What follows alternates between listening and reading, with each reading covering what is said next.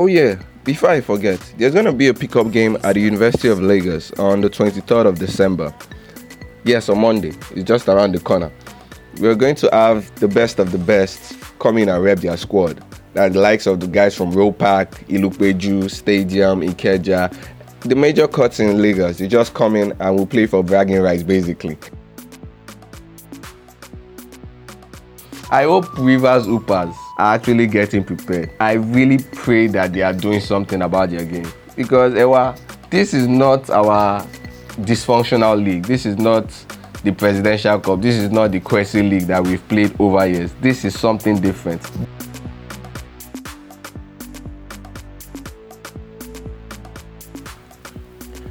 Hello, everyone, and welcome to another episode of Flat Out with Komo. Thank you for tuning in. Um, I'm stuck on female basketball right now. I don't know, I don't care what anybody's going to say, but female basketball is the shit. Like, for real, for real. There's this lady in um, University of Oregon that is cheering the NCAA up. She leads the NCAA in triple doubles right now. I think her name is Sabrina. I can't pronounce her surname. I know she's Sabrina something. She's cheering the NCAA up. I watched the highlights of their game against the United States of America. They were practicing for tournaments and stuff, and she, pardon my language, she tore them apart. The likes of the Ogwumike sisters, Diana Taurasi, the Brittney Griner, she tore them apart. I was in awe watching this. I was like, damn, so a girl can play like this, and some boys will be talking shit. I beg, female basketball is the shit. When you watch these professionals play, when they do their thing, there's not one time I've not been left in awe by watching a spectacular display of basketball IQ. Just like the female um, FIBA Champions Cup that I just ended, the Continental, like we call it, came to a close on Sunday, and Ferroviário de Maputo of Mozambique retained their title, beating last year's finalist and five years champion, Interclub of Angola. The game was freaking intense. I was on the edge of my seat from beginning to end. The Mozambique side had a chance to win the game in regulation. They were up by two with like 29 seconds to go. And they didn't want to get caught to its um, shot clock violation. They took a shot missed and they fouled one of the angolan players. It was insane. And madam she went to the line scored two or two taking the game to overtime. Anyway in overtime ferroviário won the game 91-90 and if you don't know sarah ogoke plays for this team and she was outstanding that night. She scored 22 points made a lot of clutch baskets towards the end of the game, but I had to put this out there. She got beat every time on it. like she was escorting a man to the bucket most times. She was she was a liability on defense, but it was an outstanding performance regardless. Mama the Mama, Italee Lucas was insane that night. She was out of this world. If Interclub had won that tournament, it was dead short. She was going to be MVP, no cap.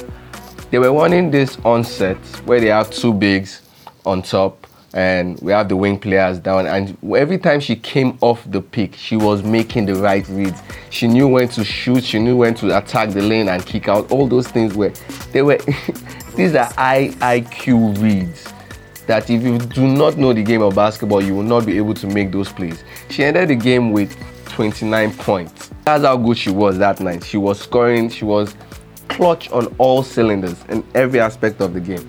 Ferroviário did a good job of rebounding on both ends. I think that was what even gave them the edge over the Angolan side because it led to extra possessions and these possessions were nothing less than treasure to them. At the end of the day, they lifted the hoisted the trophy up and I was happy. Sarah, uh-uh, our Nigerian person did then so wetin happen? we go celebrate them congrats to them um, the nigerian representatives mfm the fire ladies like i call them they did their best. They gave a good account of themselves at least this is their first continental. And for a young team they are definitely on the rise. I am pretty sure that in a couple of years if they keep up with the kind of growth that they have embarked on the kind of path uh, they will pro- probably be one of the top teams in africa Marvelous, Mistura, Subra, and Ifunanya Okoro were outstanding for the Fire Girls, I swear. They were striking on all cylinders. It was just sad that they came up against better teams. They would have gone further.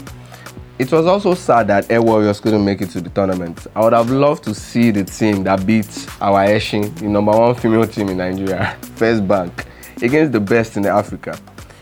Right now, we all have the questions like, uh, would they have pulled off a stunner? Would they have been better than MFM who finished seventh? Or will something that different have happened if Air Warriors had gone? We will never know. Hopefully, they will get a chance to do that some other time. But for now, it's a dead end. We already know who the champions of Africa are this year. On the flip side, the qualifiers of the BL, the Basketball African League, which has taken the place of the Continental Tournament for men, is still on. There are seven teams right now in Rwanda playing for the last three spots which are up for grabs. Me, I have my own picks already, and I'm pretty sure they will come out on top in this tournament. The other teams are pretty good, but these teams have been outstanding. Number one is Ferroviário de Maputo, the, most, the male counterpart of the champions. Um, Patriots of Rwanda, they are at home for Christ's sake, so they even have to win. And City Oilers of Uganda. The Mozambique side have remained perfect all through the qualifiers, and even beat City Oilers in this tournament a couple of days ago. Patriots on the other side as well has been at their best they showed out for the home crowd in the first game. They trumped the team 113 to 61. Kilo Shele, Shoshe Itelen 52 points. What is shit? if you remember the World Cup qualifiers that held in Lagos, they had this um, fair dude. He's a guard. He could shoot the ball. His name is um, Kenny Gasana. That man has stayed hot and is leading this Patriots team. With him at the wheel, I don't think there's anything that can go wrong. City Oilers of Uganda are also solid, and Jordan Mains is leading the crew. You remember Jordan Mains? He played for the Lagos City Kings in the CBL a couple of years ago, and he also repped Uganda in the World Cup qualifiers that held in Lagos. Eshin man. we don't need, there's no cap on this. That boy is a walking bucket. He can drop 30 at ease whenever he wants. He scored um, 20 points in the first half of 75% field goal shooting. That is insane. That was that's insane accuracy. And of course, if you did not know, Uncle Wamba, the high flyer from Hoops and Read, is also in this on the City Oilers team. Although I don't think he's playing, I think he's injured or something. But he's part of the crew. So why not root for them? Eh, me, I don't already know what they root for. These guys have to make it. I need to see my guy on the big stage. I hope Rivers Hoopers are actually getting prepared. I really pray that they are doing something about their game. Because Ewa, this is not our dysfunctional league. This is not the Presidential Cup. This is not the Kwese League that we've played over years. This is something different. Y'all better get your shit together and show up than what you did in Presidential Cup. Because I watched them games, man. The River Hoopers were not outstanding. I feel they just had an edge over the other teams because they've been together for a long while. And that will not cut it against most of these teams. So they better get on their shit. Oh yeah, before I forget, there's gonna be a pickup game at the University of Lagos on the 23rd of December. Yes, on Monday. It's just around the corner. We're going to have the best of the best come in and rep their squad. That's the likes of the guys from Roe Park, Ilupeju, Stadium, Ikeja, the major cuts in Lagos. You just come in and we'll play for bragging rights basically. Nothing involved, no cash. Before people start asking me where is the money and stuff like that. Nothing involved. We just want to have fun. We'll have refreshments later on. But the whole idea is to get people informed for what's coming up next year. There's something cooking next year and since the Nigerian basketball scene has been scanty, we're trying to put up a couple of stuff to help guys stay ready, to improve the game, to help the younger ones get a feel of what it is to play in the league. But it's going to be it's going to be wonderful. So if you are free to come and watch, please do. It's going to be fun filled and come and enjoy yourself with the ballers as well. Over to the NBA. We have to talk about the NBA. That's the biggest freaking league in the world. So we must discuss the NBA. I put out a poll on Twitter on what team will end the season with a better record. The Lakers or the Bucks? Yes, Lakers leads the Western Conference, Bucks leads the Eastern Conference. And it wasn't surprising when I saw that most people picked the Lakers. Why won't you pick the Lakers? They have two MVP candidates who are tearing the league up. But I feel the Bucks will end up with a better record. If, just if something goes wrong. Now, the Lakers to me are one injury away from being the Knicks. If LeBron James or Anthony Davis goes down, they begin to struggle because none of the other players have actually stepped up to drop as many numbers as those two guys are doing. Those two guys have bulk of the uh, offensive production of the team, and that does not help anyone. At a point, these guys will need to rest. Against Pacers, there was no Anthony Davis and they lost. I know it was tight, but they lost. So that is what I'm saying. If Giannis is not on the team, those guys have always found a way to win. They have players that have stood the test of time. Uh, Ilyasova has been there for a while. Brook Lopez, Khris Middleton. These guys have done things without Giannis on the team. Eric Bledsoe is playing remarkably well this season. They have really good pieces. Last season, they showed that they could actually win without Giannis. They strung up a couple of wins to, when Giannis was out with an injury, I think for like 10 games. That is what you really need to be on top and actually go for a title run. Hopefully, all these guys stay healthy though, because they are two of the most exciting teams to watch in the league right now. And speaking of exciting things, Miami Heat is blowing my mind away. Like, oh, I do not get it. What did El do to that team? Where did he find those guys? These guys played out a thriller against the Lakers.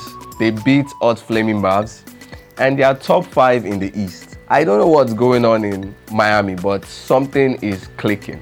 Duncan Robinson is a freaking flamethrower. Kendrick Nunn says there's none better. Bam Adebayo is having a great season. Jimmy G Bucket is doing everything the team needs to win.